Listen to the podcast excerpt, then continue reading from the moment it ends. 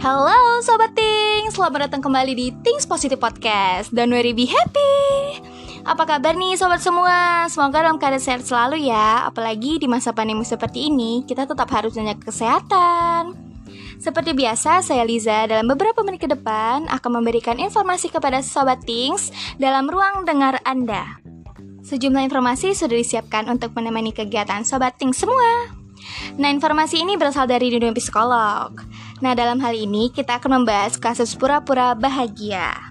Hayo lo, siapa nih di antara sobat ting semua yang pura-pura bahagia di depan banyak orang padahal hasil tuh banyak banget masalahnya. Jangan gitu ya sobat tings, karena kalau keseringan itu bisa ngerusak batin kita loh. Nah, untuk mengetahui lebih jelasnya tetap stay tune ya sobat tings.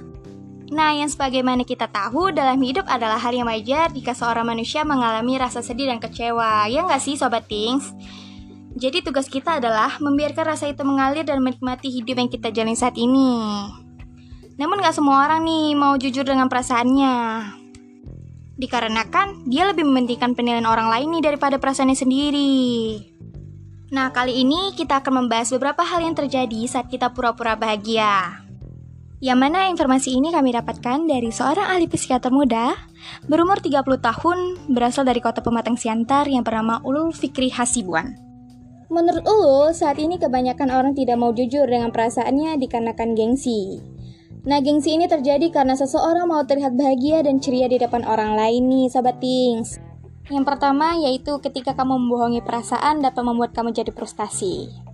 Yang artinya dengan pura-pura bahagia berarti kamu sedang membohongi perasaanmu di depan banyak orang. Kamu bisa tertawa lepas dan bahagia di depan orang-orang, namun jika sedang sendirian maka luka itu akan datang kembali. Jika terus-menerus kamu lakukan ini, maka kamu akan frustasi akan hidupmu dan tentu saja kehidupan bahagia yang kamu dambakan tidak akan datang sobat things. Jadi, mulailah untuk jujur dengan keadaanmu. Menangislah jika sedih dan tertawalah jika sedang bahagia. Itu akan lebih baik daripada membuangnya perasaanmu terus-menerus. Lalu yang kedua, kamu akan selalu dibayang-bayangi rasa takut. Orang yang selalu pura-pura bahagia ini pasti akan selalu menutupi kesedihannya dan selalu berusaha membuat orang lain percaya bahwa ia baik-baik saja.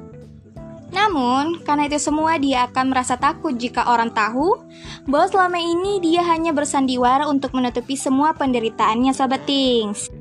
Dan rasa takut yang datang akan sangat menyakitkan karena kamu akan merasa diawasi oleh orang-orang yang seakan-akan ingin menemui dirimu yang sebenarnya. Maka dari itu, cobalah hidup dengan sebaik mungkin dan tunjukkanlah bahwa kamu bisa bahagia dengan caramu tanpa dihantui rasa takut lagi. Nah, yang terakhir, hidupmu akan semakin menderita karena luka itu tak kunjung sembuh.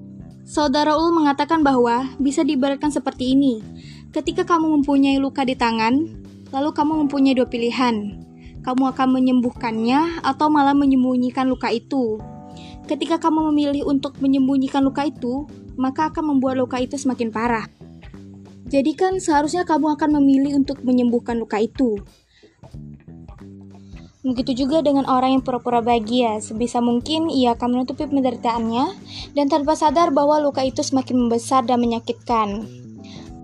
Ada beberapa cara untuk terlepas dari pura-pura bahagia, yaitu berdamailah dengan keadaan, lakukanlah yang membuatmu bahagia, Jujurlah kepada temanmu tentang keadaanmu saat ini dan mulailah hidup dengan kejujuran. Ungkapnya.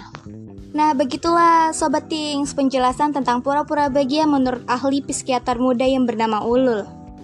Ada sedikit pesan kesimpulan dari saya nih. Cintailah dirimu sendiri baru orang lain, karena mencintai diri sendiri lebih sulit daripada mencintai orang lain. Nggak terasa nih Sobat Ting, sudah 5 menit saya Liza menemani Sobat Ting semua. Semoga informasi ini berguna bagi kita semua ya. Tetap jaga kesehatan dan terus semangat ya Sobat Things. Sampai jumpa di pembahasan lainnya dan tentunya tetap di podcast Things Positif. Dan worry be happy. Wassalamualaikum warahmatullahi wabarakatuh.